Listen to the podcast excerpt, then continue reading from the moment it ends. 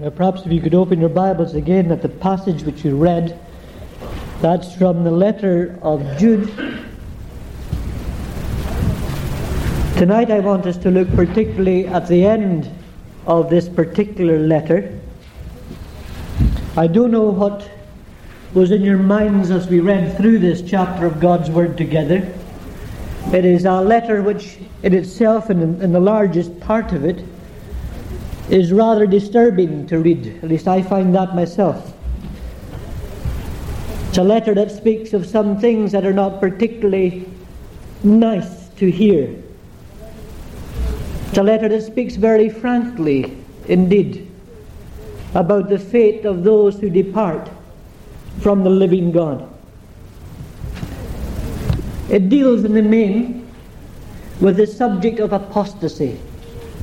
That is, those who go away from God. And who go away from God in such a way as to never, ever return again. Now, that subject, the subject of apostasy, is one that may trouble us. And we may also say, so it should. We may even wonder, we can ask, why is the subject of apostasy ever recorded in Scripture? Why, does it, why is it there at all? What is the point of it? If these people are going away from God anyway, well, they're going to go and nothing is going to bring them back. I think it is there mainly as a warning for those who do profess to belong to God, so that they themselves will sit up, that they'll be on the alert, and that they may examine themselves to see if they are in the faith, so that they will not go away from God, so that they will never find themselves in this desperately unhappy and totally hopeless situation. It is there to keep us on the alert. But I don't think the doctrine of apostasy, we can call it that, is there to create within us any unnecessary doubts or fears in our own hearts. For we don't have to fear if we have come to put our trust in the living God. Now, what I have to say tonight, I will say at the outset, is largely, it is mainly, it is primarily for those who have come to trust in Jesus Christ as their Saviour. And whatever else one may hear, perhaps from this pulpit, whether it's to our liking or otherwise, something what we always will want to make clear is that there is a difference. There is a difference between the Christian and the non Christian. There is a difference between the person who has come to trust in Christ and the person who hasn't. There may not be a very visible difference right here and now. Sometimes it's like the, the sheep and the goats that you can find at times mixing together in the same grazing patch, particularly those in the, the variety you find in the Middle East. They look, at least from the distance, very much alike, but there's a difference. And that's how Christ explained it. There's a difference between the sheep and the goats. And one day it will be seen very, very clearly. Because there will be a separation, an eternal, absolute separation between them. Now, I'm just expressing what is always, in a sense, at the basis, at the bottom of our feeling that there is a difference between the Christian and the non Christian. And if we are addressing Christians, it may be that those who as yet do not know the Lord may find this a bit difficult uh, to follow or a bit less interesting. I hope not. For what we have to look at tonight is that those who are Christians, that is, those who have come to trust in the Lord, need not fear that they will ever apostatize, that big word which means to go back, to go away from God. Those who have trusted in the Lord need not fear. Because we have, in this very same chapter, not only the teaching on apostasy, what it is like, but we have the answer to apostasy. We have the, the best answer that can be given. Now we call this the perseverance of the saints. And simply that means once saved, always saved.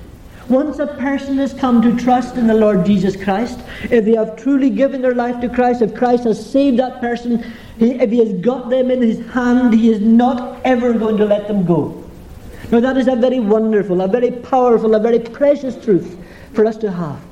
If Jesus has us in his hand, no matter what, he can never let us go. Nobody can pluck us out of his hand.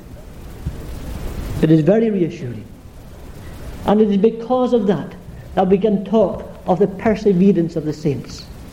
Jesus himself says it is those who persevere, who, if you like, struggle on, those who endure to the end, they shall be saved.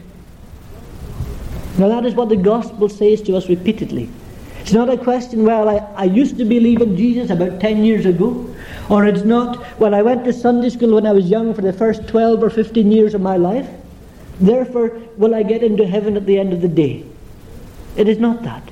It is putting our trust in Jesus Christ to know Him in a living, personal way and to go on walking with Christ, knowing Christ day by day, persevering in our relationship with Christ, so that at the end we are still there.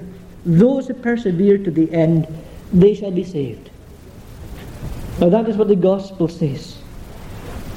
But then we ask the question well, how do I know? How am, how am I so sure that I will not apostatize, that I will not fall away, that I will not change my mind and give it all up and go back on my Christian profession? Well, I think the doctrine of the perseverance of the saints means two things at the same time, or it takes together two truths which we have to hold together and we have to hold together equally tightly. The two truths are these that I am saved as I persevere in the Christian life, as I go on walking with my Lord, I am saved. But also this I am saved because I am preserved by Jesus Christ. Not only I am going along with Him, but perhaps in a sense, even more importantly, He is keeping me. But these two things have to be borne in mind and held together. Take both these truths. If my salvation depended on myself, my getting to heaven, as it were, at the end of the day, my ultimate eternal life depended solely on me and on what I was able to do, well, I would fail and I would fall and I would never get there at all. But it is because my salvation is of the Lord. It's because I put my trust in God to bring me through. And because God is greater and He is bigger and He is more powerful than I am. Because He is the saving God, then I will come through. On the other hand, if we only stress, well, the Lord will keep me, no matter what, what happens? If that's our main emphasis in our lives, I know what happens. We become careless. We say, oh, well, God's going to see me through anyway, and I'll just go off and have a good old time, and I'll enjoy myself, and I'll not bother with my Bible for a few weeks, and I'll not bother praying, and ah, well, Christian fellowship, you can, they're a funny bunch, you can take them or leave them as you like. And so on it goes. Well, it doesn't work like that. Christian perseverance depends on these two things my persevering and the Lord keeping me as well. The two truths are to be kept together. But perhaps we can take them in this order. Two things I want us to look at particularly tonight, to think about. These two headings.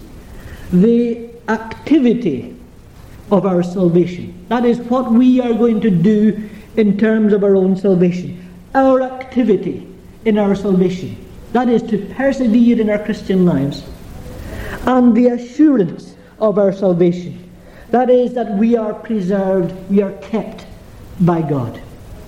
Now, these two, and perhaps we think first most of the activity of our salvation. What is it?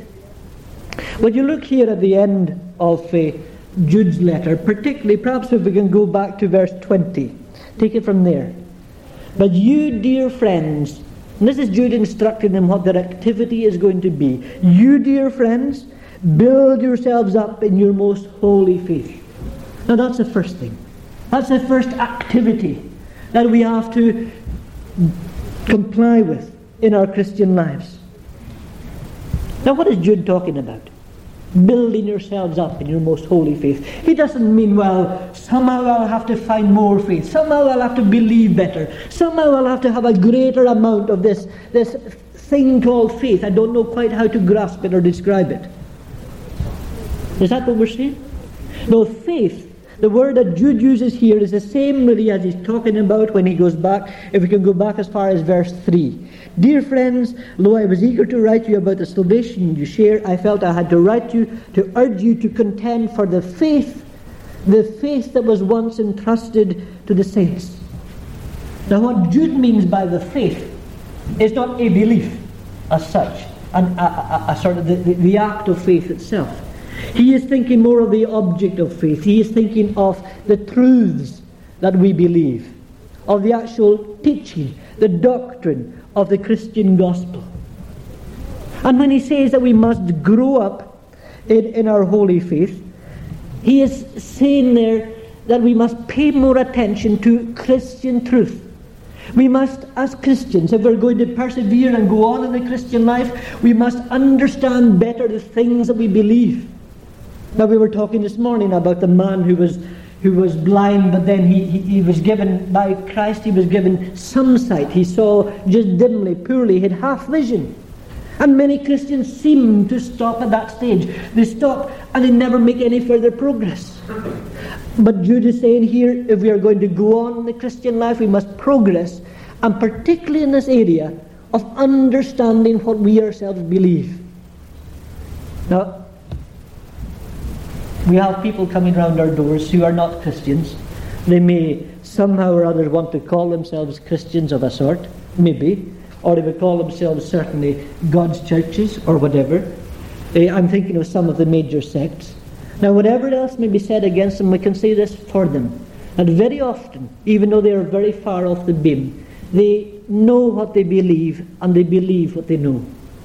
And I wonder if, as Christians, we really have as much investment in what we really believe. Do we understand the Christian faith for ourselves? Even, I don't mean necessarily deep, deep, but I mean, do we understand it at all? Can we sort it out? Can we explain it to others? The basics of what we really believe. If somebody came and asked us, could we give a reason for the hope that is in us? Now we must grow in our understanding of Scriptures. We must give more attention to Christian truth, to grow in grace and in the knowledge of our Lord and Saviour Jesus Christ. And that's not simply sitting down and studying the Bible. It is partly that. But it's never that, as it were, as an end in itself. We can go to Bible school or to theological college, but we may not get an inch forward in growth in the knowledge of our Lord and Saviour Jesus Christ. We may be able to answer all the questions. We may be able to get good marks in our exams. But are we really growing as Christians? It is only when our knowledge is applied in a practical way in our relationship with Jesus Christ, growing in that sense, developing as Christians, putting what we know into practice. Think, for example, for a minute of who these apostates were that we read of here. What was one of their main characteristics? They were those who abandoned the faith, those who denied God, who denied the basic principles of faith. Now you say to me that Jude must have been talking about some strange, weird breed of men. Well, he was. But the trouble was that they weren't just in Jude's day, they are here today. They are part of what the Christian church in its broadest uh, label is. They are infiltrated within the church, even as they were in Jude's day.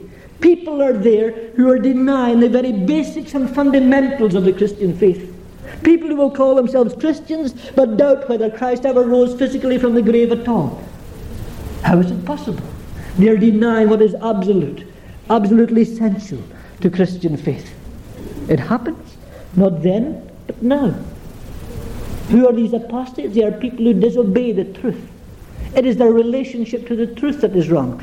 And, and, and Jude is saying here if we are going to persevere, we have to apply attention to the things that we believe, to scripture truths, we have to know them for ourselves. We have to put them into practice. The second activity that Jude speaks of is praying in the Holy Spirit or in the Holy Ghost. Verse 20, the second half, and pray in the Holy Spirit. Now, how do you know if someone is a Christian? I mean, a true spiritual, born again person. How do you know? What is one of the evidences of a Christian like that? I'll tell you. A Christian is a person who prays. Remember the time when uh, Saul was converted on the Damascus Road. We very briefly mentioned that sort of experience this morning. Well, Saul was converted very suddenly, very dramatically, very wonderfully. He was taken into Damascus. Uh, there he was sitting blind, literally blind, because of the bright light that he had seen. Uh, and he had been such a persecutor of the Christians that when the Lord said to Ananias, one of the Christians in Damascus, to go and to contact Saul, as he was still known, Ananias was afraid to go. What evidence has he that this man is really turned round? Is he, he, he'll get me if I go there. The Lord said to Ananias, Behold, he prays. It was the one evidence that the Lord presented to Ananias that here was a man who was genuinely converted. He is a praying person. And that is the evidence of a Christian, the basic evidence. He may not know all the theology, but he's in touch with God. Genuinely so. Now, it's not just that we say prayers. Many, many persons, professing Christians, otherwise, we can, we can say prayers, we can recite them without knowing anything of the Spirit's presence and the Spirit's help. We can go through the motions. Even as, as grown, mature Christians, we can go through the motions. But praying in the Spirit is another thing. That is when we realize, when we are consciously aware that we ourselves are in touch and in communion with God.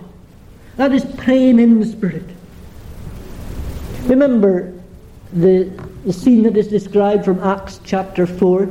Remember after Peter and John were released from the Sanhedrin's grip and from their interrogation, and they went back to fellowship with the disciples and they, they met together, they had a prayer meeting. And the whole place shook where they were praying.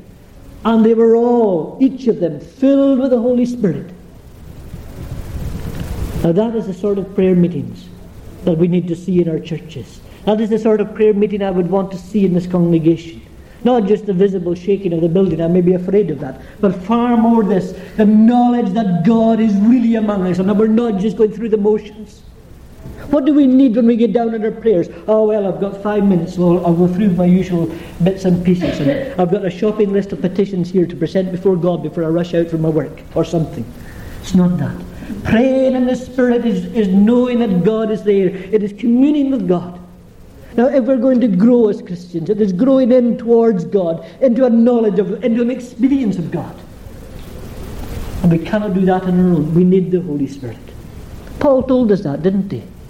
He said that often when we really when we're really trying to pray our best, we know we're not praying at all. We cannot find the words, but it is the Spirit within us who is praying, interceding with groanings that cannot be uttered at all.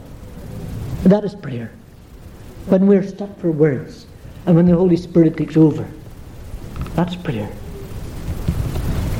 To pray only mechanically is no proof of our spirituality at all and yet to stop praying. To stop praying. That is the first step to backsliding. It's the first possibility of apostasy. When we lose touch with God, then we are in dangerous ground indeed. But to pray, to pray regularly in the Holy Spirit, is to pray as we should and as we must. And it is that activity that keeps us persevering in the Christian life. Remember somebody saying to me once, not long after I was converted, the more you pray, the more you want to. It's true of many things in life, but it's certainly true of prayer. It's also true the other way around. The less we pray, the less we want to. I wonder which way are we going? The activity of praying in the Holy Spirit. Then there is this activity also of keeping ourselves in God's love. We read it there. No, it is not what we may describe as our love for God. We've got to keep this heart warm. We've got to feel an affection coming from us towards God. It is not that. That ought to be part of it and will be part of it. But keeping ourselves in the love of God, by that Jude means reminding ourselves of God's love for us. It's of God's attention towards us of his interest in us. What Jude is asking us to do is to stop, to think, to meditate on the Saviour's love for us. You know, if the subject of apostasy makes us feel unhappy, we find this a rather bleak and dreary subject, surely here is something that should make us happy, something that should thrill us. The reality of the love of Christ for sinners. Now, how deeply do we experience and do we appreciate Christ's love for ourselves?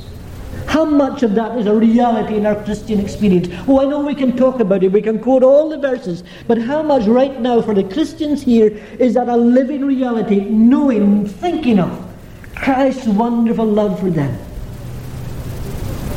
You know how Paul said, I don't know on what, how he was feeling when he said it, when he penned his letter to the Galatians, and he had some hard things there to say to the Galatian Christians. But he reminded them, as he reminded himself, the Son of God loved me, and he gave himself for me. Now, that was a wonderful truth. Perhaps Paul was feeling down. Maybe I'm conjecturing. But it could have been that situation. And there he stopped and he thought, well, what is all this Christian life about? Look at all the dreary tasks I've got to do as an apostle. How burdensome a task it has become. But he stops and he thinks, ah, but the Son of God loved me, and he gave himself for me. And that alone was enough to keep him going, plodding on in the Christian life and work. Our activity is to keep ourselves in the love of God, to think of the Saviour's love, to think, once I was lost, but now I am found. To think of what we were thinking of this morning with the blind man. Once I was blind, but now I see. Once I was away from God, but God brought me in despite myself. He brought me in. The Savior loved me. He died for me. He rose again for me. He's ascended in the right hand of God for me. Now that is something to thrill us, to make us wonder. Keep yourself in the love of God. Jesus also said this If you love me, you will keep my commandments. He said this, if you keep my commandments, you will abide in my love. Now what he is meaning there was this, that we will have a greater appreciation of Christ's love for us if we are attached to Christ, not in a sentimental sort of way, but in a way of practical obedience. We will think more of Christ. We will evaluate him much more highly if we give ourselves over as slaves of Jesus Christ in what he himself calls followers, those who are totally committed, those who are true disciples. You see, it's not, the Christian life is not just a question of our feelings and of our emotions. Well, I feel like a Christian, like I'm a Christian today, or I feel I love Jesus today, and I've got this warm sort of glow in, in, in my tummy or something.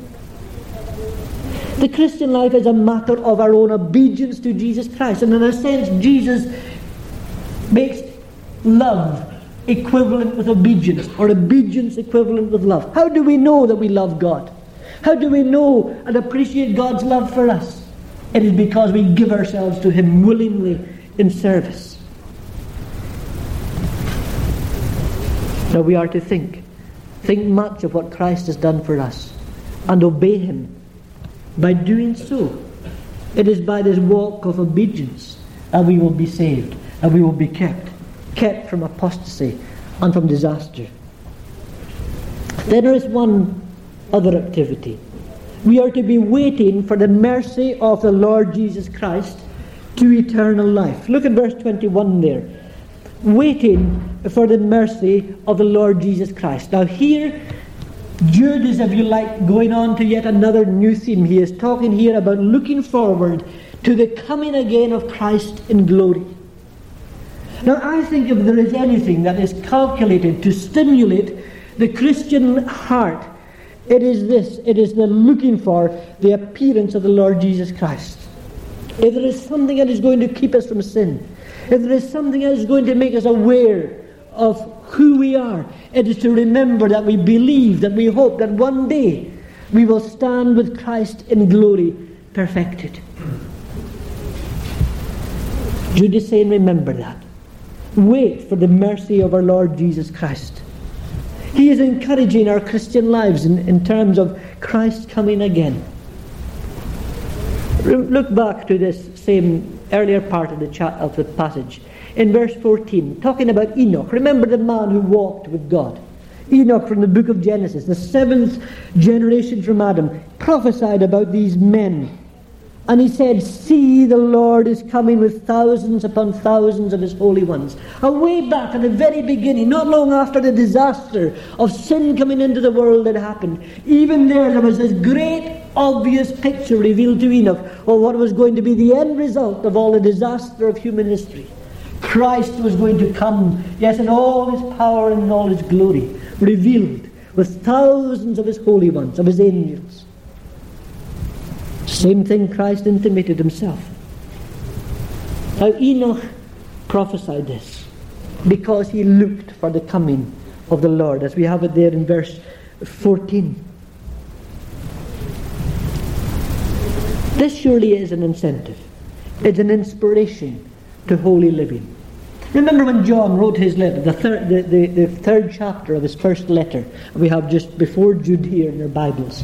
When John wrote that, he said, Behold, the, the manner of love, the kind of love the Father has given to us, that we should be called the sons of God. And so we are.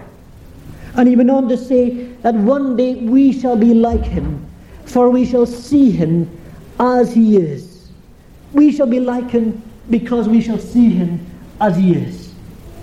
Now, that to me is the greatest incentive what we have for becoming more like Christ even now. Not just then, but now. In fact, John puts it this way that everyone who has this hope, the hope of not only seeing Christ but being like Him, everyone who has this hope is a person who's going to purify himself.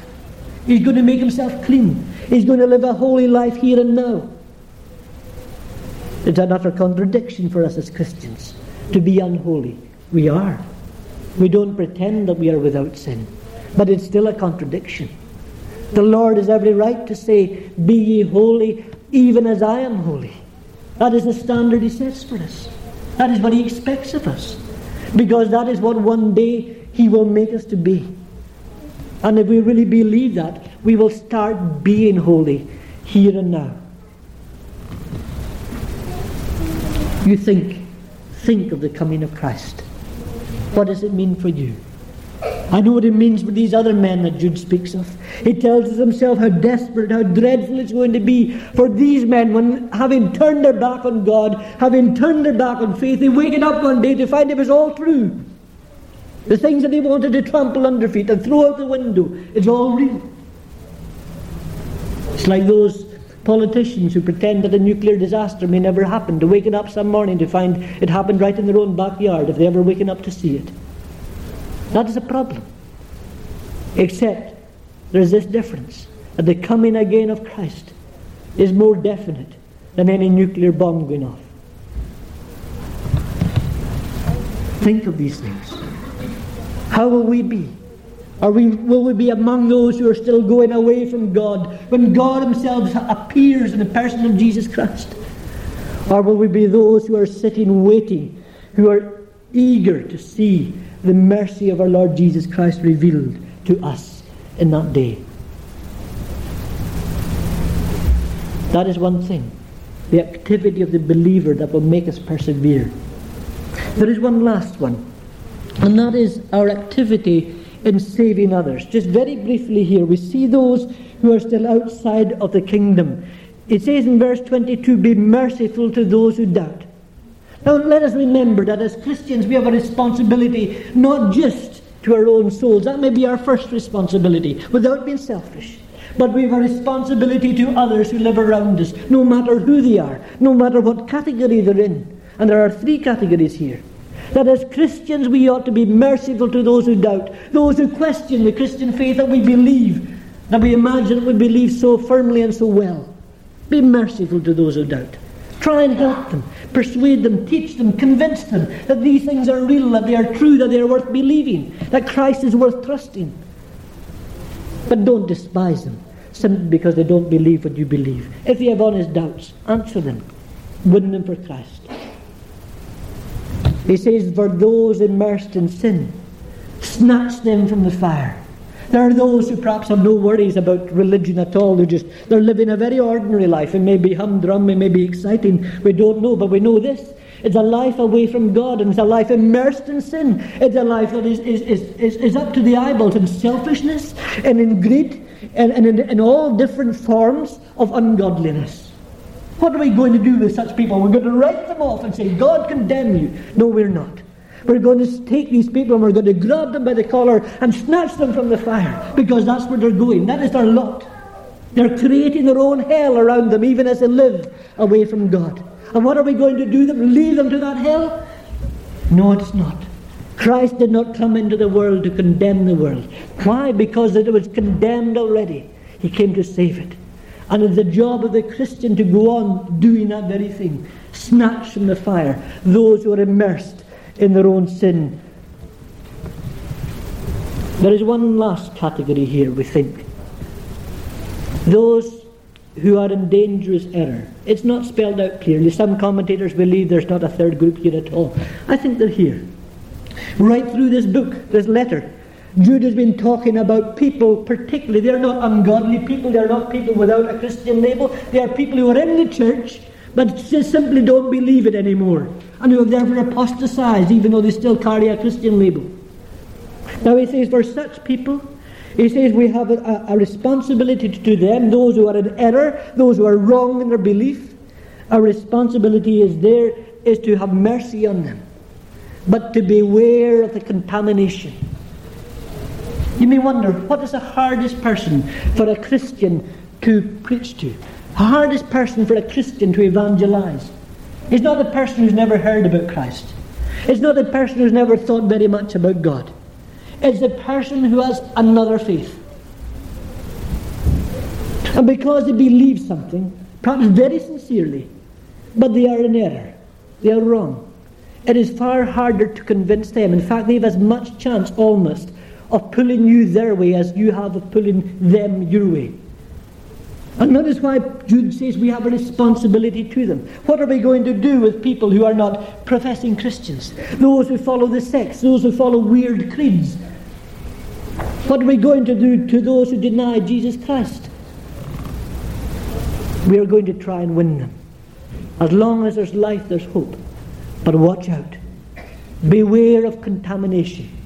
Make sure that they don't rub off their wrong ideas on you seek to save them. Now, that, my Christian friend, is part of what we started talking about. It is the perseverance of the saints. How are we going to get to heaven? Well, we're going to sit back and we're going to have a nice time and we're going to look after number one and we're not going to bother too much with anybody else in this world because Christ has kept a little home for me in heaven. It's not true. We have a responsibility for those in the world around us. We have a responsibility to save them, to evangelize them. And we can use that word broadly and we can, uh, we can interpret it in, in all varied sort of degrees so that every Christian has a place to evangelize. We are never too old, we are never too unfit, we are never too unqualified. We are, there's always somewhere for us to pass on what we believe to someone else somewhere.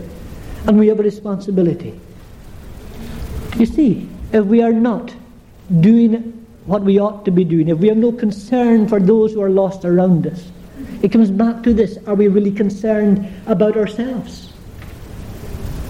Are we persevering in the Christian life when we're missing out part of what Christ asked us to do? The great commission that He left us with go and teach, go and preach, go and win. That is the activity of the Christian. There is one other thing, and just very briefly, it is the other half of the activity of our salvation. There is the assurance not only are we to be involved in all these things, but we have to remember all the time that God is in this with us. That is what it's all about. This is something that is it is necessary, it is perhaps not easy, it is never easy to persevere in the Christian life. But we do not persevere alone. It's not as if God says, Well, here's your list for today or for, or for your life. Let's get on with it. Go and get on with it. He is not a God who abandons us. He is a God with us, Emmanuel. And He preserves us. In, in all that we do, He is keeping us.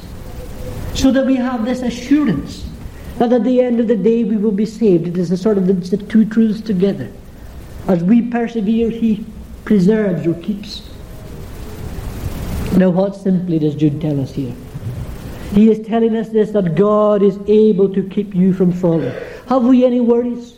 And somehow some we're going to slip out of the grasp of the, the hand of Christ. It can't happen. God is able to keep you from falling. He is not only able to keep. What we have here is a term, He is keeping. Really. It is a present continuous. Peter tells us this. We are being kept by the power of God. It is something, the truth that the Christian can hold on to. God is able to keep us. Not only that, He will present you in the presence of His glory. It's not that He'll keep us, as it were, till we die out of this world, but ah, we can't make it across the big wide Jordan. It's too big and it's too wide and it's too deep. It's not that. He is going to carry us across. He is going to keep you from falling in this world. He will present you in, his, in the presence of His glory. It's what we were saying this morning. That He who begun a good work in you is going to carry it on and perform it to the day of Jesus Christ. Non-stop. Not only will He present you in the presence of, glo- of His glory, He will present you faultless I am purposely taking these one at a time. He will present you without fault. Now stop and think about that. I don't know what you're like with your neighbours. I don't know what you're like with the people that live in your own house. I don't know what you're like with the people that you work with.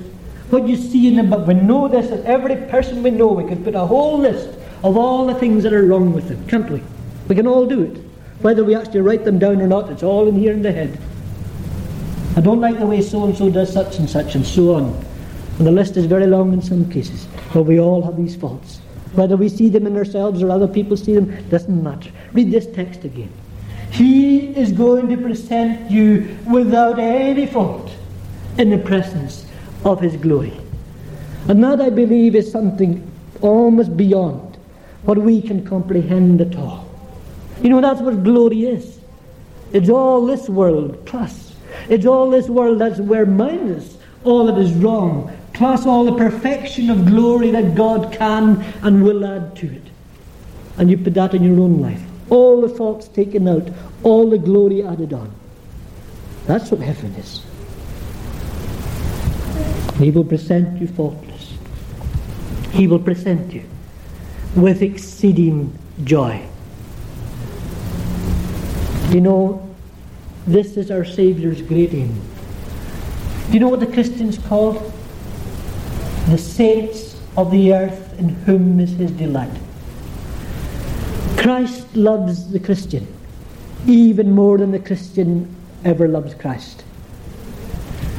And he loves us and he rejoices in us, but his joy is not yet complete until that day when he shall stand and we shall stand with him and seeing him, we shall be like him, for we shall see him as he is. And then Christ's joy will be exceeding great joy. And that is how he's going to present us. Have you ever had an experience of having someone, perhaps say for example, uh, we'll take the case of the, the young man who goes away from home uh, from, from his mum and dad. He's off to work for the first time and uh, he falls in love with this girl. We'll not say where or when he met her, it doesn't matter. But he brings her home. And it's when he presents her to mum and dad. He's so in love with her. And he's just bubbling over with joy because he's got the, the, the woman of his life with him there. Now, that is a very poor analogy of something like we have here. Christ, who loves us, will be bubbling over with joy when he presents us without any fault at all in the glorious presence of God our Saviour.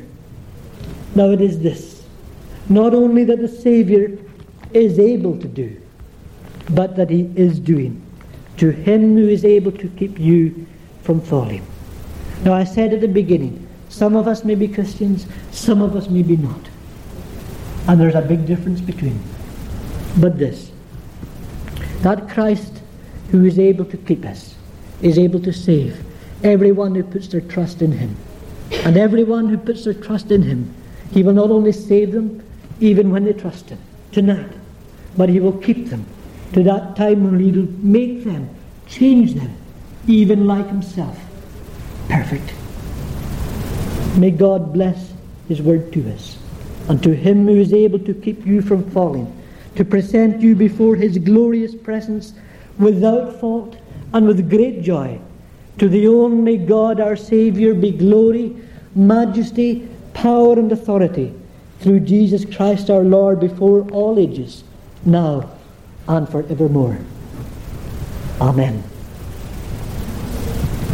Now, shall we sing just a few verses to our God's praise from Psalm number 91, and we'll sing from verse 14.